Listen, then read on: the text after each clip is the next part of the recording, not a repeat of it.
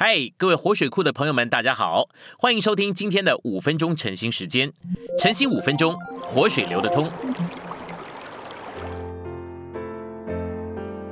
今天有两处经节，第一处是哥林多后书三章六节，神使我们够资格做新约的执事，这些执事不是属于字句，乃是属于灵，因为那字句杀死人，那灵却叫人活。第二处是哥林多后书三章八到九节，何况那灵的执事岂不更带着荣光？若定罪的执事有荣光，那称义的执事就越发充盈着荣光了。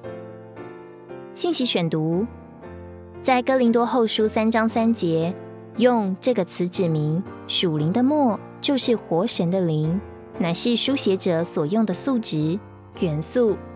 那灵不是书写者，也不是书写的工具，乃是书写时所用的素质、元素、本质。活神的灵就是活神自己，不是做工具相比，乃是做元素。使徒们用这元素供应基督做内容，书写传输基督的活性。新约的执事不是仅仅教导的执事，学校里的老师没有一位曾经把某种素质写到你里面。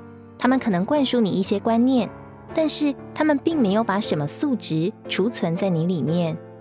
然而，新约的指示不仅教导我们，更在我们里面书写。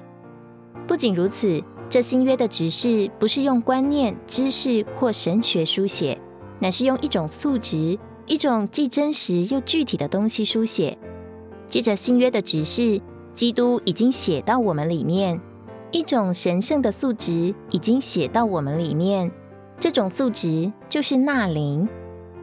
纳灵是诗高的灵和印图的灵，这灵也在我们心里坐直，也就是预尝。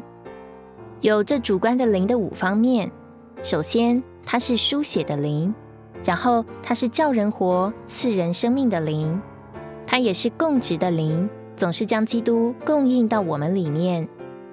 它是使人自由的灵，释放我们脱离一切捆绑我们的事物。它释放我们脱离道理、字句、成文律法和规条的辖制。它借着除去一切的帕子而释放我们，使我们能以没有帕子遮蔽的脸观看并反照基督。然后，它是变化人的灵。这奇妙的灵将基督一切的丰富，连同父的丰满，都传输到我们里面。客观的义是基督做神给我们的义，成为我们的义，而这义消除了神对我们这些罪人公义的审判。亚当借着罪将审判带给我们，基督是义，消除了这审判。审判是因着罪而来的，但义是因着恩典而来。恩典也是基督，恩典乃是神在子里给我们享受。客观的义的结果乃是恩典，而恩典的结果乃是主观的义。至终，客观的义、恩典、主观的义这三者都是基督自己。客观的义是基督赐给了我们，恩典是基督给我们享受，主观的义是基督从我们活出。启示录十九章八节的义，指基督做我们主观的义。